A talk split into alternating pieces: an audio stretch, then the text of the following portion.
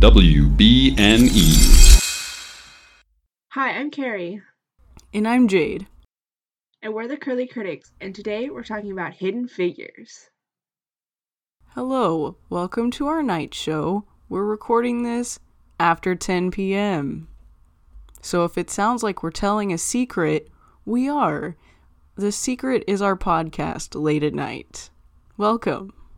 So, this movie I've seen a lot of times. I was trying to think today when the first time I saw it was, and I cannot remember.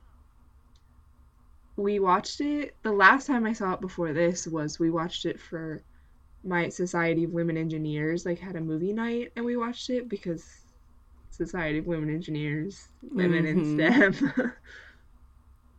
but I really, really like this movie. I've seen it a lot of times. And that's my history with it. So, back in the 1800s, whenever movies were still a thing, I went back in time and watched this movie for the first time, but in real time, in real life. This movie took place in the 1960 something, probably. 61. Hello. Welcome to I don't know what I'm talking about. I just watched it today. Okay. so, the premise of this movie is there are three women, Katherine, Dorothy, and Mary, who work for NASA. The three black women working for NASA. And it's basically their story as they like move their way through NASA and help them get Mercury 5. And I forgot which thing they did. It's helping NASA get a man orbiting the moon. I thought that was Friendship 7. It could be. I think Mercury was a different one, unless we're talking about the same thing. Uh, I they might be the same thing. Perfect.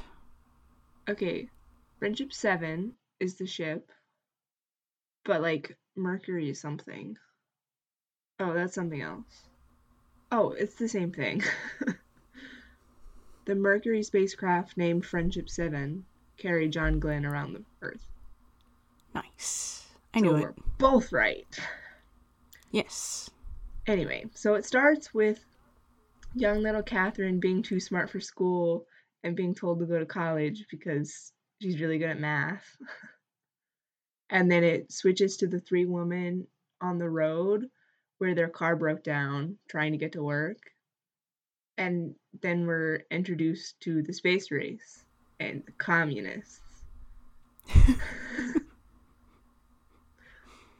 where the police officer comes to like help them with their car and he's like oh the russians are going to shoot us down we have to beat the communists and he like helps them go to work and then at nasa there's a briefing about how the russians have orbited space or something and how they need to stop them and so then the three women get new positions and we have a movie Yeah. so first A movie that actually happened in real life. yeah it's a movie based on real people katherine johnson mary jackson and dorothy vaughan Katherine Jackson died. Oh my gosh. Katherine Johnson died beginning of 2020. Oh, I do remember that. which is, of course, start to a terrible year. Hmm. But so Mary gets reassigned to work in the engineering department. And we learn that she wants to be an engineer. She's really smart and she could be an engineer, but she's a black woman and they can't be engineers. And then Dorothy wants to be a supervisor, but they don't want to pay her to be a supervisor. She does all the work, but doesn't get paid to do the supervisor position, even though she already does all the work anyways. I'm sure a lot of people in the retail business understand this. Yes. And so we also meet Dorothy's like nemesis, Miss Mitchell, who's Isn't like she all of our nemesis? Yeah, she's like the white counterpart. there are two computing groups which are just girls who do math, basically. They do the work of a calculator. And there's the West Computing Group, which is all black women, and then like the East Computing Group, which is all white women. And so Mrs. Mitchell runs the East Computing Group, and Dorothy runs unofficially the West Computing Group. Mm-hmm. And then Katherine is promoted to the Space Task Force to do checking their work and like figure helping them figure out flight patterns because she's good Mhm. at analytical geometry. So that's the premise. And the story it's like a story about the three of them, but it's mostly about Katherine, Yeah. Which I'm okay with. She's the most famous out of the three of them. Yeah, and they did a really good job of balancing it as well. They they did a fantastic job of okay, this is this person's entire story. Okay, now this is this person's entire story. And now we're going to focus on Katherine who most people already know. Yeah, it would be probably be easier to walk through their entire like stories woman by women instead of movie wise. Yeah. So Mary wants to be an engineer, and the like guy that I forgot his name that's like working in the engineering department was like, Mary, you should be an engineer, and she's like, I can't. I'm a black woman, and he's like, I'm a Polish Jew whose parents died in a Nazi holo- like Holocaust camp. Like, I didn't think I'd be here. We're literally doing the impossible. You should be an engineer. So then she applies to be an engineer and she gets rejected. Yeah, because she didn't take specific classes that are only taken at a white school. Yeah. So she literally cannot take those classes. Yeah, she has to take like the introduction to engineering class. And so she goes to court and she's like, I want to go to this white high school and take this class. And she gives a really inspirational speech. And I was like, wow, you go, girl. That was actually my favorite scene talking about how, well, you understand being first, right? You were the first to go to the military in your family. You were the first to do this. You were the first to do this.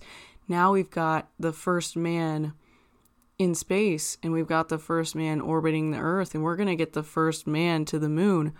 But I need your signature and that class to be able to make that happen. And she convinces him and he goes, You're allowed in the night classes. That's it.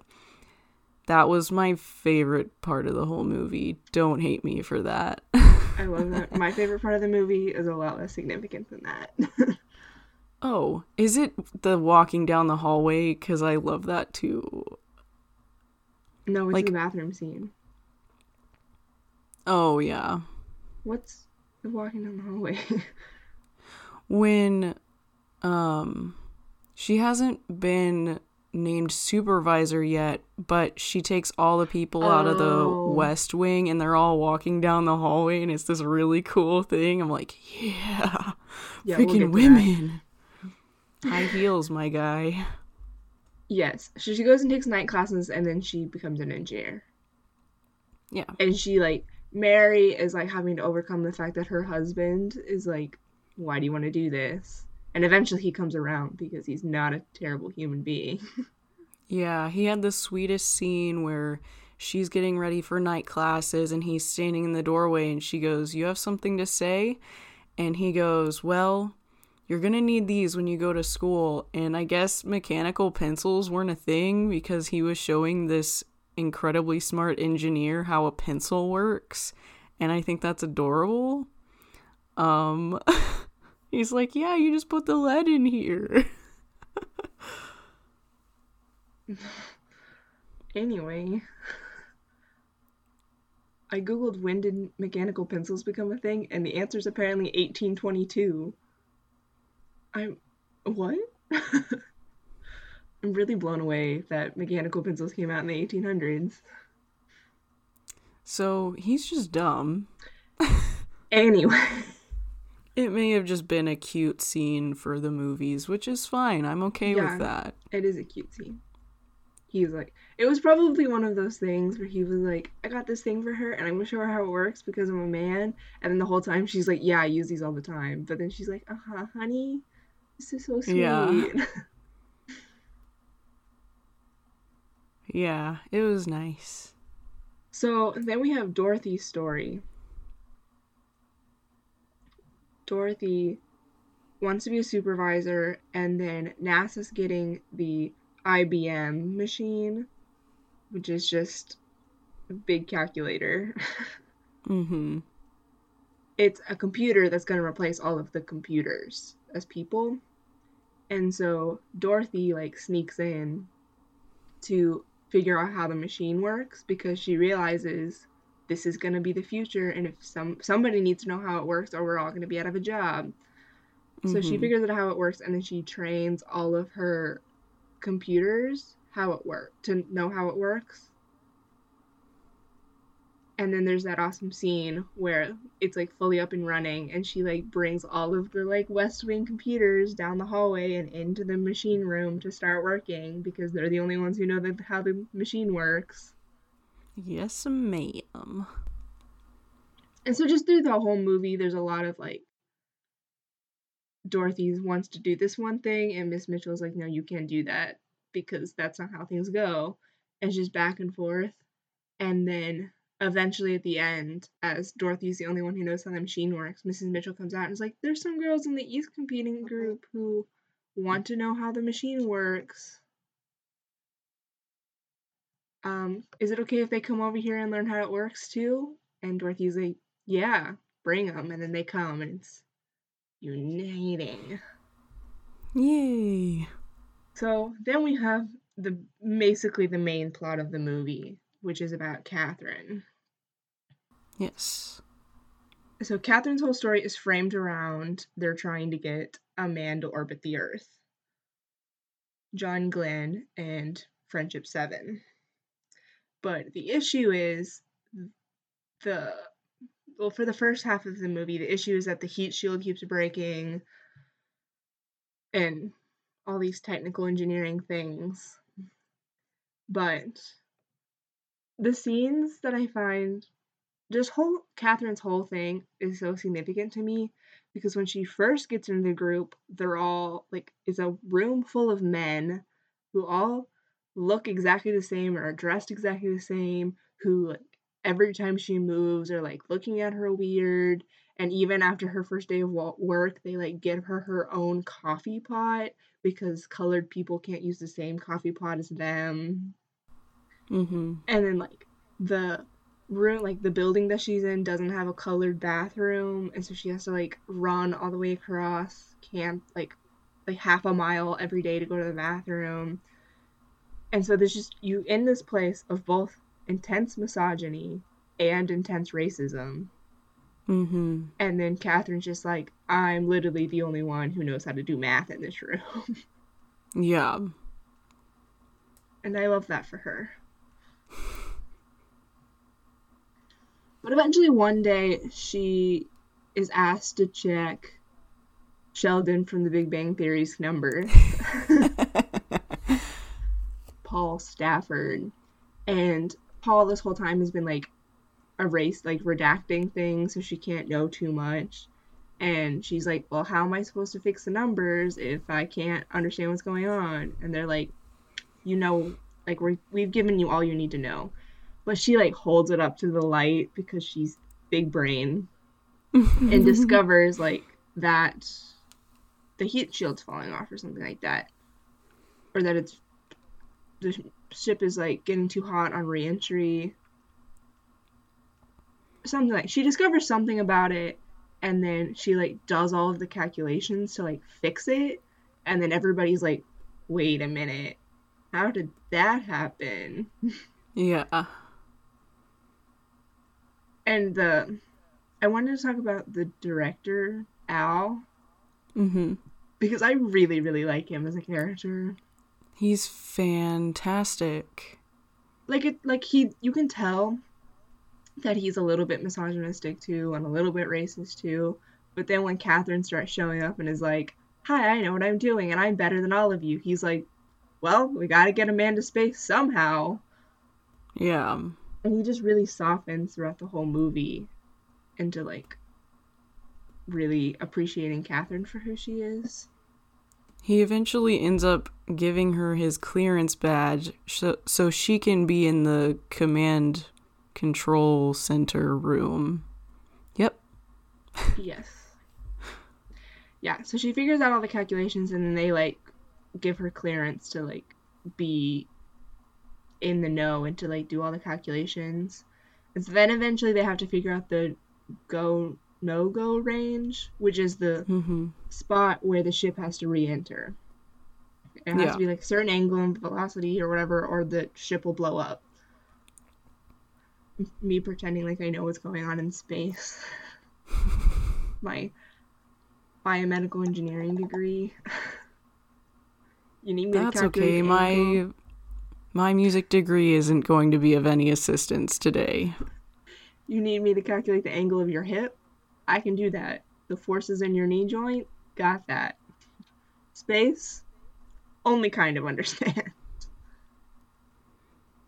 I'm seeing notes. Pretty.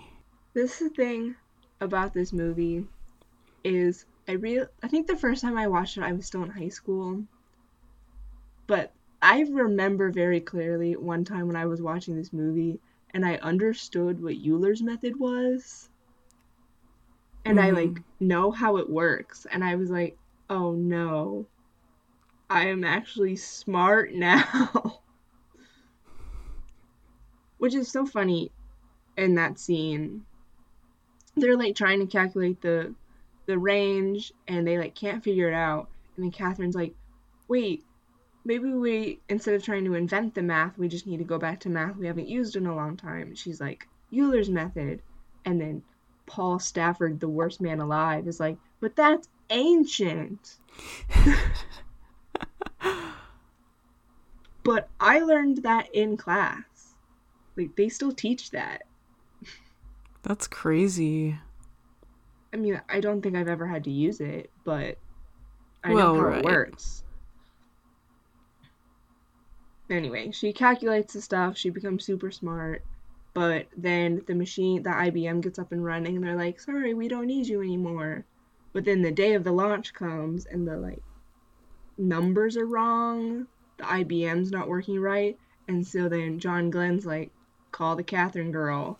I know she'll do it right. And so they call Katherine, who like does the calculations really fast, and then she helps John Glenn get to space. Yeah. My favorite scene in the whole movie is when Al tears down the colored bathroom sign Mm-hmm. because I love that. So basically, Katherine has to run to go to the bathroom, and then Al gets mad at her and is like, Where are you all the time? And then Katherine screams at him and is like, You guys don't respect me. I have to go across campus to use the bathroom. So, sorry. And then Al realizes that there are more important things going on than racism.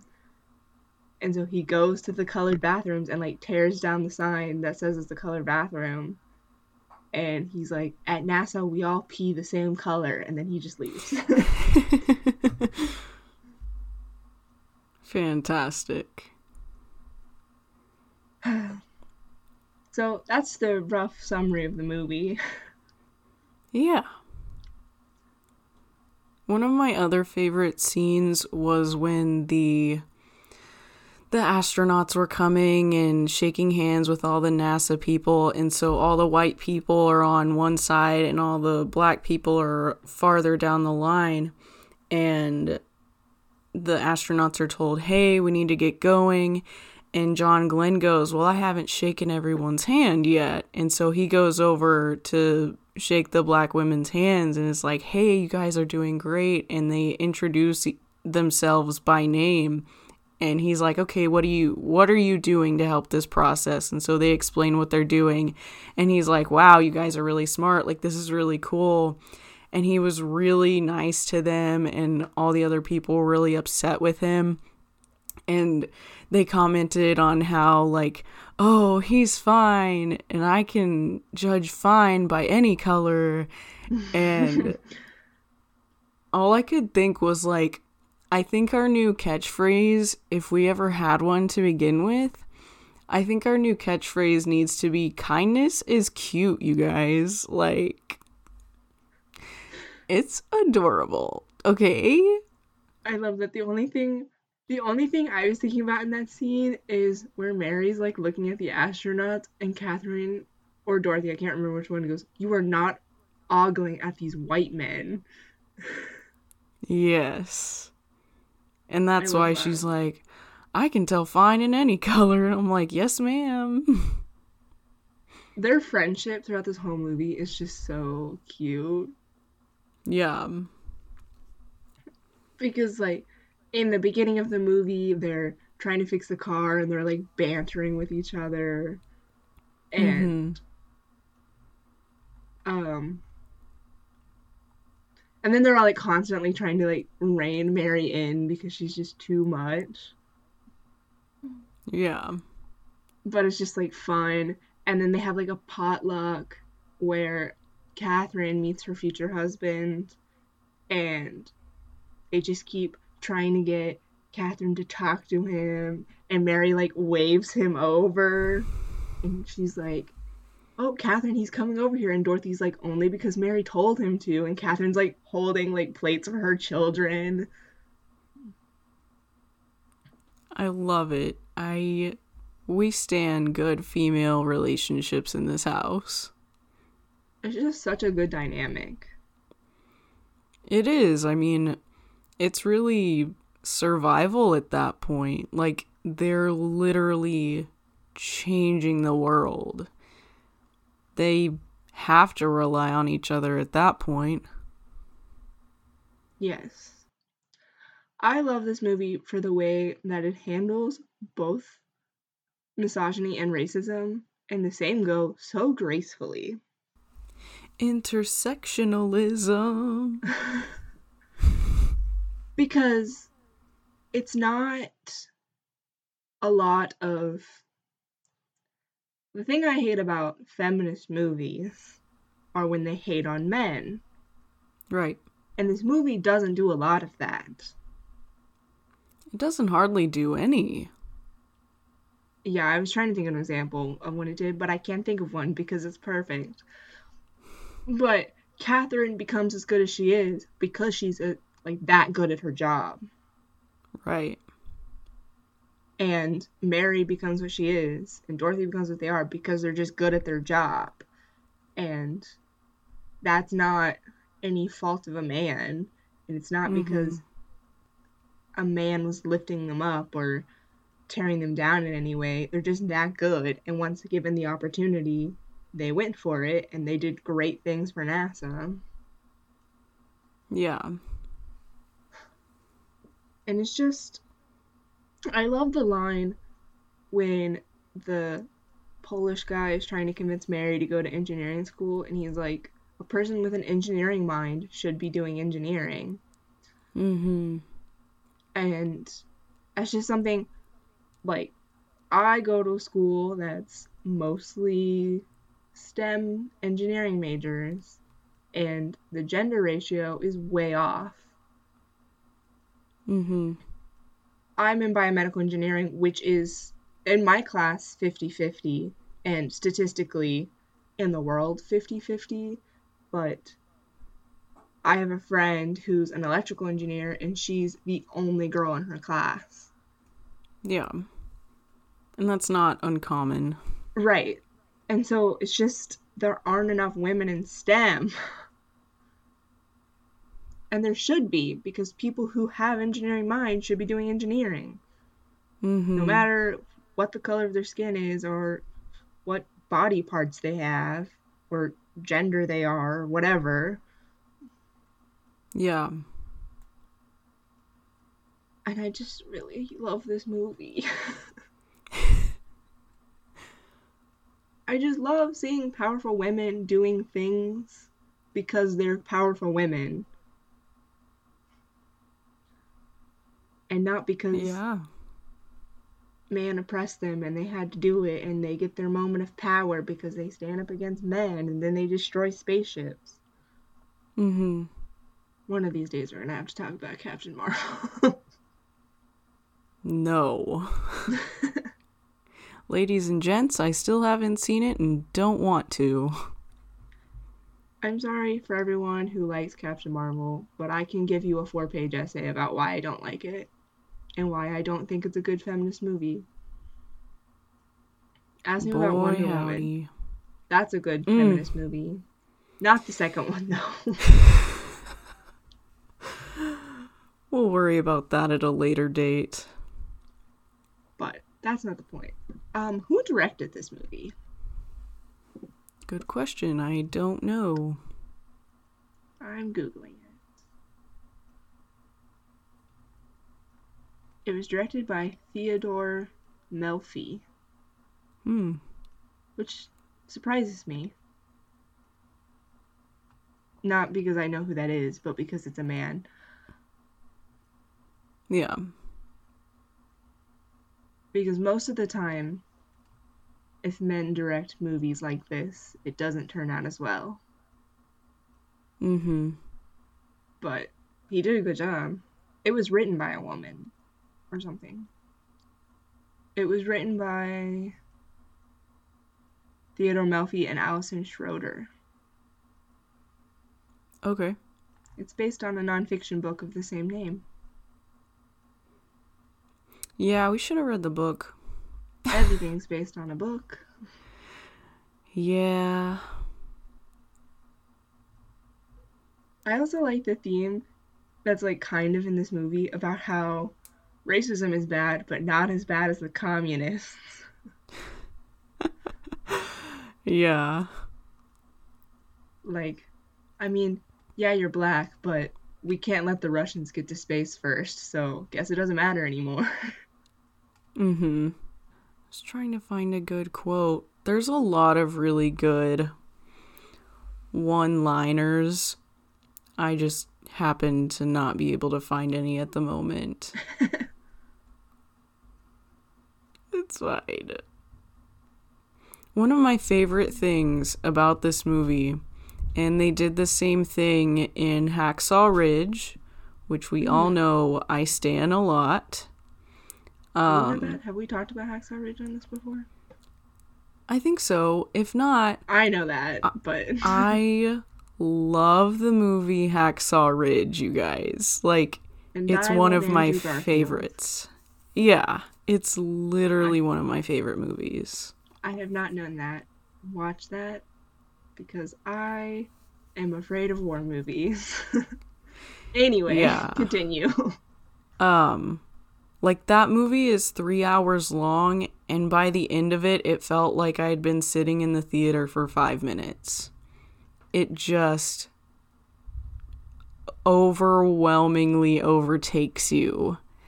And there's not many movies that have done that. Um, one of the one of the best things about that movie is at the very end they have the survivors retelling the stories that you just witnessed in the movie.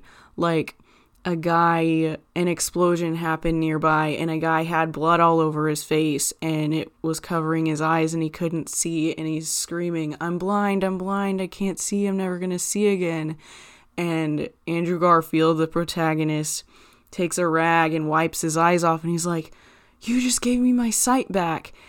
And then this 90 something year old man retells this story in an interview at the very end. And one of my favorite things about Hidden Figures is that throughout the entire thing, they interject real footage from when this was actually happening and real pictures and real speeches and real radio broadcasts. And it's so impactful. It's so crazy because you're like, this actually this did happen because people our age were like meh what's real anymore we don't old people am i right? Moon right landing is a conspiracy theory. Just kidding. I don't think it was. no but like I know enough about engineering and science to know that the moon landing is entirely possible.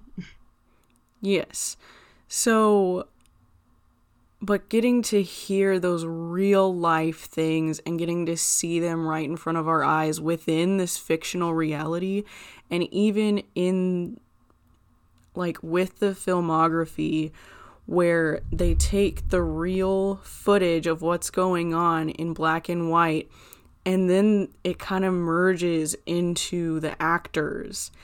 And suddenly the actors that are doing that exact scene are in black and white and then it all kind of fades into color. And then it's back into the fictional world that they're trying to recreate. And i'm just going the filmography. My guy. Like it's so phenomenal. And that's just like a 0.2 second thing but it's so impactful. Yeah, I get chills every time that JFK gives his speech Mhm. in the movie because I mean that's one of JFK's most famous speeches and yeah. we know about that all the time. But hearing it in the like narrative framework of like the context of the time that it was said of this is the space race. We're trying to beat them. Like we're going to get to space. And then seeing the behind the scenes people of everybody working on it and okay we did this one thing. Now we're going to go to the moon. And then the way that like JFK gives his speech and then it cuts to them all watching that and being like guess we're going to the moon. Better start getting to work. And like that's the rest of the movie. Mhm it's like easy to forget that in history people are real people Yeah, it especially when there's so many they kind of become fictional characters. Like just because there's so many adaptations of the same story, you kind of don't realize what's real and what's not. And it's hard to even tell unless you have some sort of second party source like a newspaper or something from the time that even that may not be reliable, but that's the best you got. Or someone that was alive during that time with all the biases they already come with because nothing is objective. this is a PSA nothing is objective That's what I learned the first day of sociology class. You can try, but you will fail. yeah especially with things like the space race which were 30 40 years before we were born Mm-hmm. it's so easy to get caught up in the hype of it in the moment and be like, oh, these like people, we did this thing, like that's so cool. But we never experienced that, and so it just is something that is. And I've been to so many museums, like where there's like, look at this space cap. Like I've like seen space shuttles in real life, Mhm. and like it's We're really to, close to NASA in Houston. I've toured it myself. We have a teacher who works there. right. I've been to the Port Canaveral NASA and the Mhm. Smithsonian's and there's there's a space shuttle somewhere else that I went to recently. I'll look that up in a second. But it's really hard to associate things you see in a museum with the fact that people actually use them at some point. Yeah. And like NASA museums and the Smithsonian always have like the like I've seen this all the time. The Russian capsule and it's like this is what the Russians did to get into space. And you're like, "Oh, that's cool." But you have to like remember that there were like people in there at some point. And like most of them are models, so it like wasn't that specific one, but like something just like that had people in it and they went to space in that. Mm-hmm. I love space. I love space. That's actually our new catchphrase. Kindness is cute. No, space is cute. Carrie's judging me. No, I'm agreeing with you.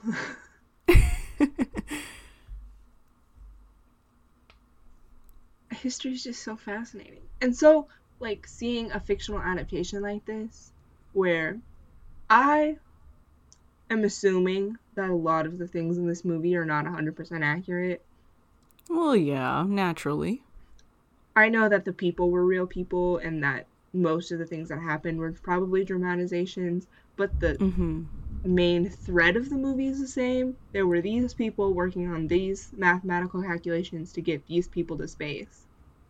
Yeah. And the same misogynistic, racist things were going on. Now, whether those exact lines were said by those exact people, maybe not, but the same things were happening. Yes. I was looking up where the space shuttles are. um, right, and seeing it in this context makes history come alive, and it makes mm-hmm. us like feel connected, and especially as somebody like I'm not black, but I am a woman in STEM, and so seeing those like relationships and those connections and the way that like men look at them differently is very relatable and mm-hmm. it's like mm-hmm. okay well if they can do it i can do it i'm not gonna do it but everybody I know can do it. yeah. It was kind of like so I don't know if any of you have been to this particular museum, the Titanic Museum in Missouri, in Branson, Missouri. Have you been? Yes, I have. Is that the one where so, they give you a card and you like walk through the museum? Yes, and it's yes. also shaped like the freaking Titanic, which is so cool. Like you're literally walking into the it's so cool. It's really it's interactive. They've got sideways walls where they can show you like, "Oh, this is when the boat was tipping. This is what degree the walls were at. Try standing on it or try leaving your hand in this water that we've made the exact temperature of the water that night and see how long you can stay in that water." Um, things like that. But there's one particular room where they've remodeled it to look like the room where the musicians were playing. And the musicians played all night. They I forget which hymn they played, but they they played it over like the loudspeaker. Um and that was one of the most impactful rooms in the entire thing. One, because I connect with music so much, and a lot of other people connect with music regardless. But two, because they had that same work ethic. They were going down with that ship because they had practiced their entire lives for that moment. They were playing a hymn to keep people at peace because that was familiar, because that music was keeping them calm. That was their life's work to do that. And so, me skipping out on practice because I'm freaking lazy is like, oh, they literally gave their lives for their profession because it meant the world to everyone. And now they've gone down in history as heroes. In my book, not actually. So it's it's the same idea of like you really relate to the people that do the same thing you do. Mm-hmm. Wow.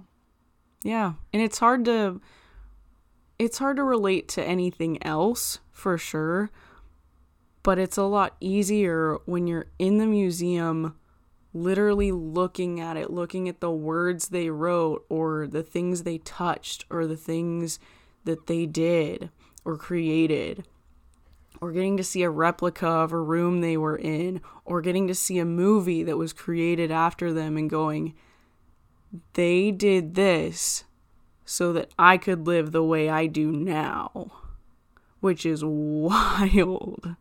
Because if they hadn't done that then, you probably wouldn't be in STEM right now. Um, yeah. Somebody had to be the first. Yes. That's the way I, I felt. that scene. When we visited Ellis Island. Mm, yeah. That place is was way more emotionally taxing than I was expecting it to be. I would love to go there. You one like my family is like my dad's family is very German, mm-hmm. and my half of my mom's side is very German too, and so we like know that like we had family go through there, and we even like looked it up and like found some stuff. But even then, before then, we were like, there was no way that they didn't come through here because like, the timeline worked out right. So it's like walking in there, and it's like our ancestors walked through this island to get to America to have a better life. And like that's impactful on its own. But like Ellis Island is like it's empty. They didn't like restore it the way it is, but the building is the same. And so you're like Mhm. walking and you're like people like spent their like built up their hopes and dreams to come here. They traveled all the way across the ocean to come and I'm walking on the same tiles that they did yeah. and you can like feel the like energy that's there and it's kind of almost like the ghosts of the past Yeah, it's eerie, but it's also it's it's hard to explain. yeah that's it i think i just get vibe like i feel like i'm really connected to things like that Yeah. Because it's also the same thing happened to me in london of all Yeah. places i was like walking down the street of london and i was like i feel weird Yeah. I would definitely there's several places I want to visit like where the twin towers fell. I want to visit there. I want to Yeah. visit when we were at Ellis The- Island, my dad was like, "We have extra time. Let's go to the 9/11 memorial." And my mom and I were like, "Let's not. Yeah. It's a lot. we do not have emotional energy left for that." Mm-hmm. And I I want to go to the Holocaust Museum in New York and Yad Vashem across Lay Pond. Um because even though it's hard, it's something that everyone should do because it's one thing to read a book even if it is a diary of someone who experienced that. It's one thing to hear it from someone if you were lucky enough to have the chance.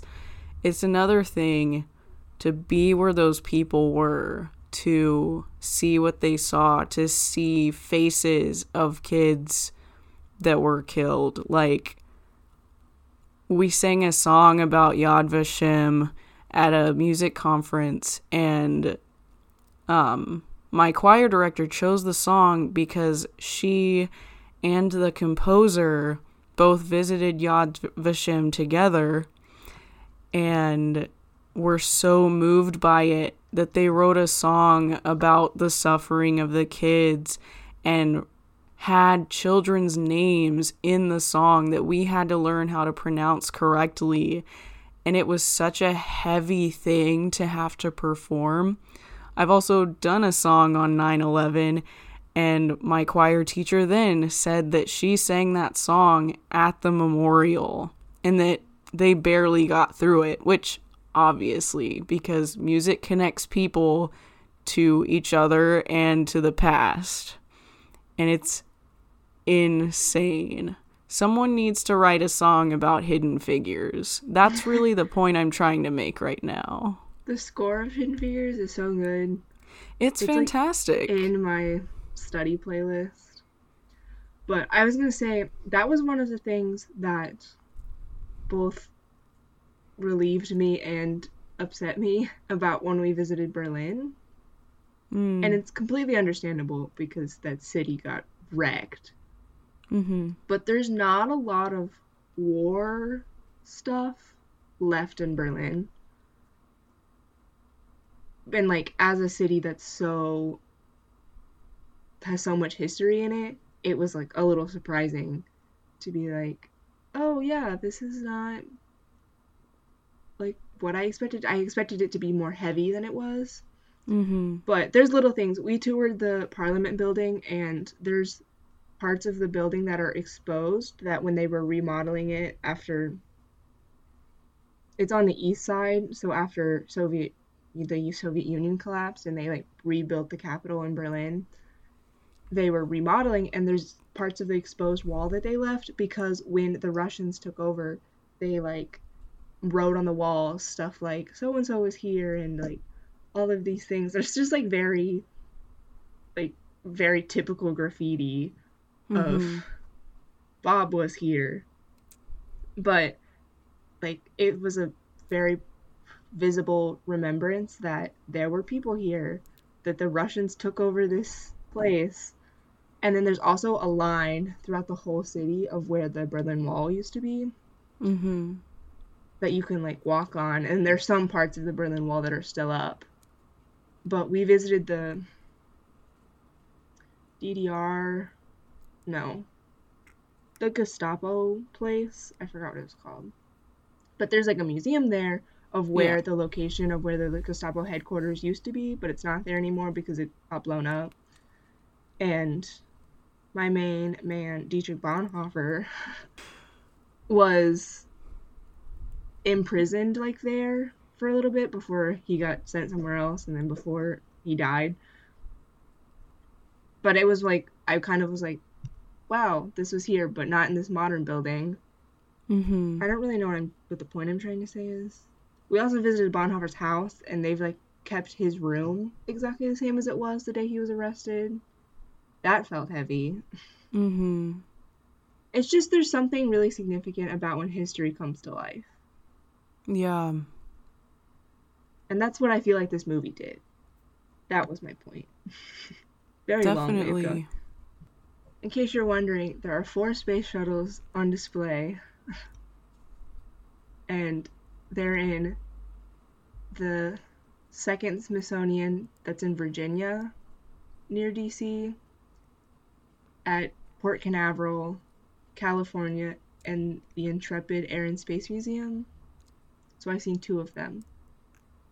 The third one, my parents went to see the Virginia one with my brothers when I was little without me, so I haven't seen that one. Nice. But the Intrepid was the one I was thinking about. I was like, I've seen one recently. When was it? Back in the good old day- days when New York was still open. Good old 2018 when Anastasia was still on Broadway. Who's your favorite character in this movie? Oh, don't do that. oh no. Um I think I do have to say Katherine just because she really held herself together. She really held a lot of composure and still had compassion for others and still had empathy and understanding and pretty much just because she didn't let anything sway her. Like you could tell when anyone else was questioned or bothered that they fought back, which I don't have a problem with because there was injustice happening. But to be in the face of so much injustice and still keep your composure almost the entire time is fantastic. It was just phenomenal work to both the actual person and the actress because she had to portray that idea. Yes, I love that. I was also gonna say Katherine, but Al was a close second Yeah. because I feel like his character throughout the movie had real depth. That is like Mhm. stern white guy who doesn't like to show his emotions, but also the way that the acting was done, you could tell that this guy is like really stressed out at this moment, and this guy like actually cares about Katherine and all of those things. I So what you're saying is it's another Luke Danes character? yes, but with NASA. So big, smart, no diner. Really big diner. Diner is space. Oh my gosh. That's it. That's our tweet. Another point that I thought of that I really loved about this movie, but about these women just in general, not as, as like people, but that I think the movie did really well, was to display them as strong women in STEM and like doing things and changing the world, but also as mothers. Mm-hmm. That I feel like a lot of times the feminist agenda agenda the feminist movement forgets that to be a mother is still a really beautiful thing to be. Mm-hmm. and that it turns into well if you're not the ceo of a company you're not doing us proud enough. You're not doing us enough. But just even the balance of i can do these great things from the company i'm working at or for the world or for nasa or whatever while also still going home and having a good relationship with my children. And the fact that i work doesn't stop that from happening and yeah. that to be a mother isn't a bad thing Yeah, that was pretty fantastic. and that just because you want to be a mother doesn't mean you're not a feminist. Those are my thoughts. yep. It's really about the choices you make and if you're allowed to follow through with those choices regardless of what they are. And the main point is that women are amazing. So, do you have any final thoughts? I think we covered it all. Okay, what do you think the Rotten Tomato score is? No. The we do the critic and audience, right? Mm-hmm. Oh god. I don't know. Um critic critic 90, audience 95. I was also gonna say Critic 90. I thought of this beforehand, I'm not copying you. But I'm gonna say Audience 85. Oh, Click. I left my phone on the other side of the room, so I have to use my computer for once. Gross. I've not looked at Rotten Tomatoes on the computer in a long time. Where are the scores? Oh, they're right at the top. audience, or no, critic 93, audience 93. Well, I call hmm. that a win, except for you, so I win. Congratulations, you win. Give me We the like- I like- popcorn. Ask this like guessing game every time, and then we never do anything about it. Should we start giving points based on who gets it the most right? I'm always right. Oh. Well then, never mind. Wait, what? I don't want you to win. What the heck? Okay. I just like knowing. I just like guessing things. Is there anything wrong with that? Does there have to be a prize? No, we can just guess things. Gosh. Honestly. Now I want you to guess what your score for this movie is. Help me. I've been thinking part. about it this whole time, and it still stresses me out to no end. This is so funny because I'm like, I watch movies and I'm usually like five minutes in, and I'm like, I'm probably gonna give this this, this score. And then if my opinion's not changed by the end of the movie, that's what I'm gonna give it. What the heck? And no, sometimes I I change it. enjoy it. Sometimes I change it based on our conversation, but for the Mhm. most part, I decide really early and really easily. Yeah. But Um, I enjoy watching you squirm every week. help. Send help. Um.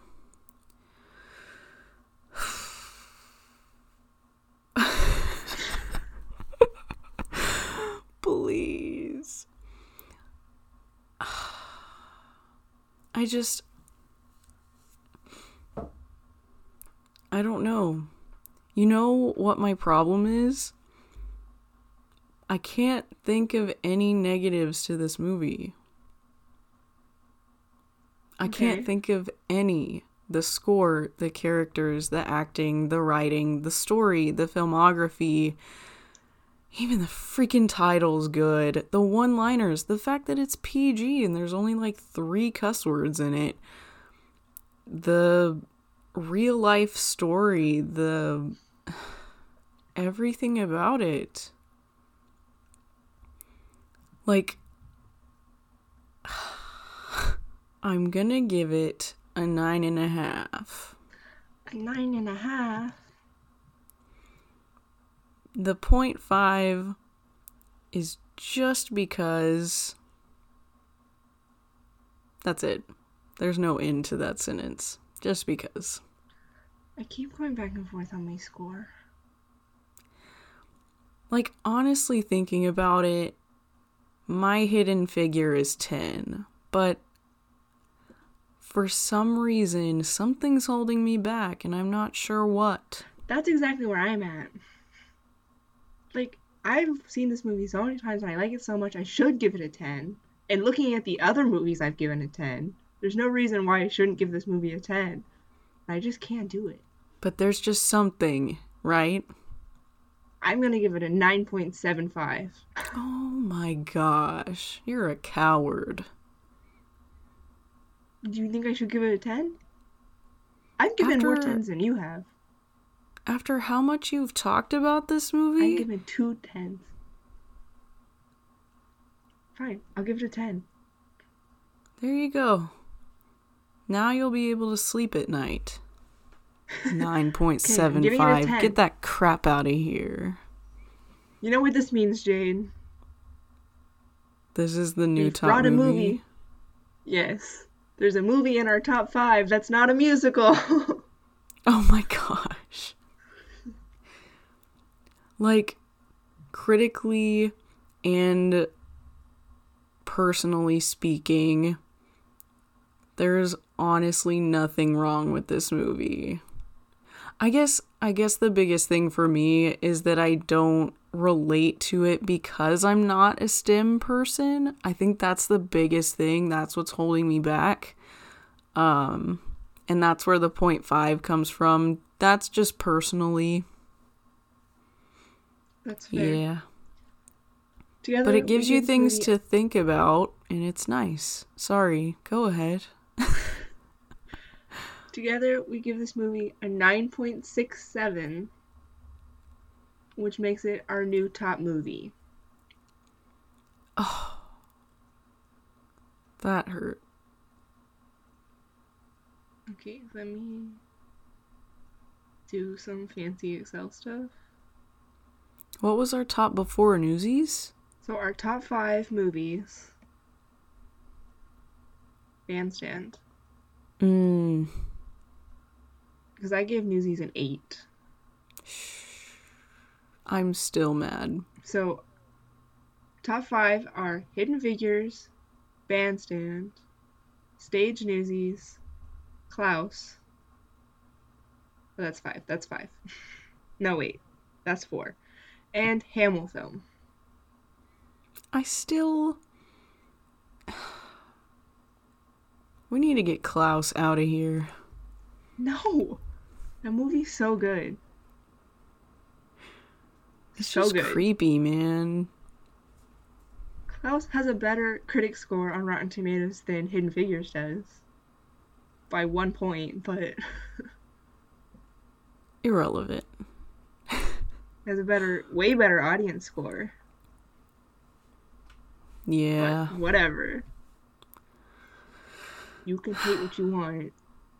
Even if I don't agree. I say hate, you will like, always.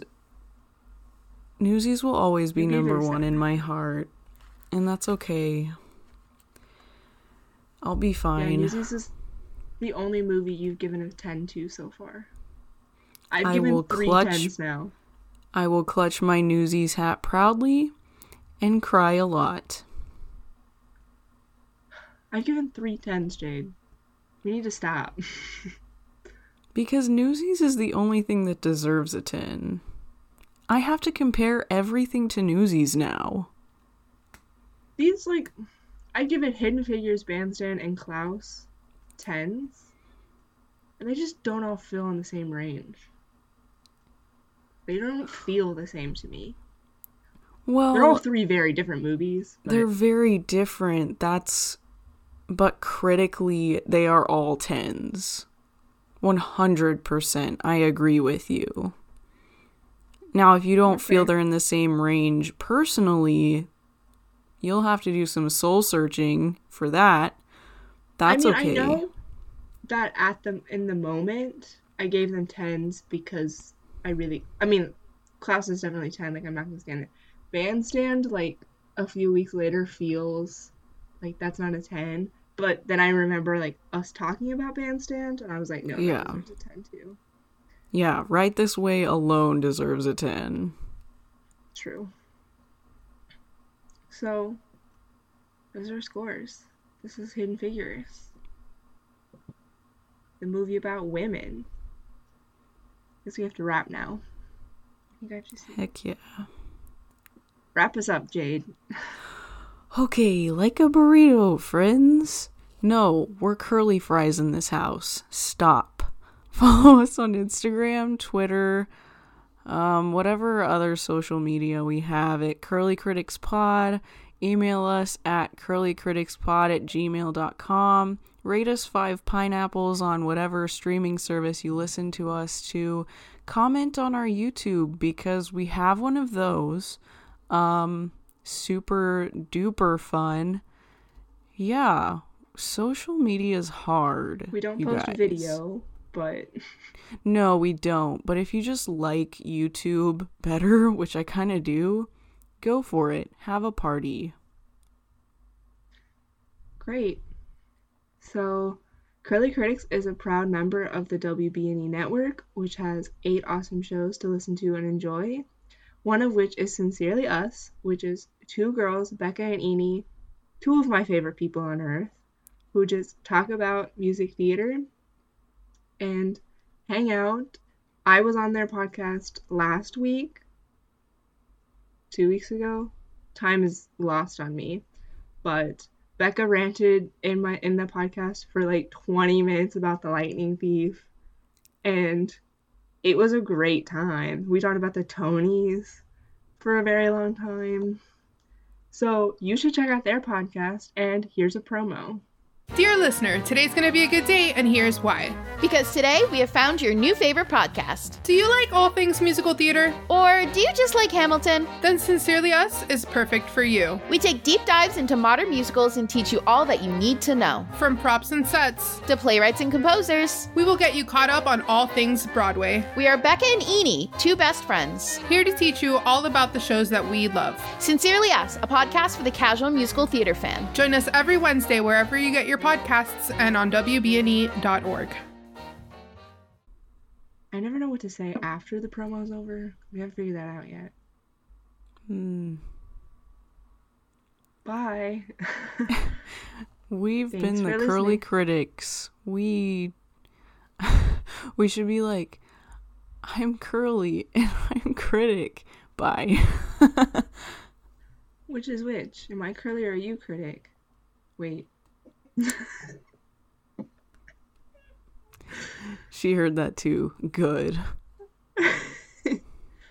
Which is which? You know which is which. Okay, fine. Start it. I'm curly. And I'm critic. Thanks for listening. Bye. Bye.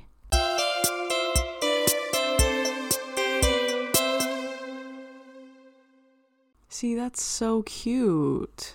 How adorable is that? We're so cute.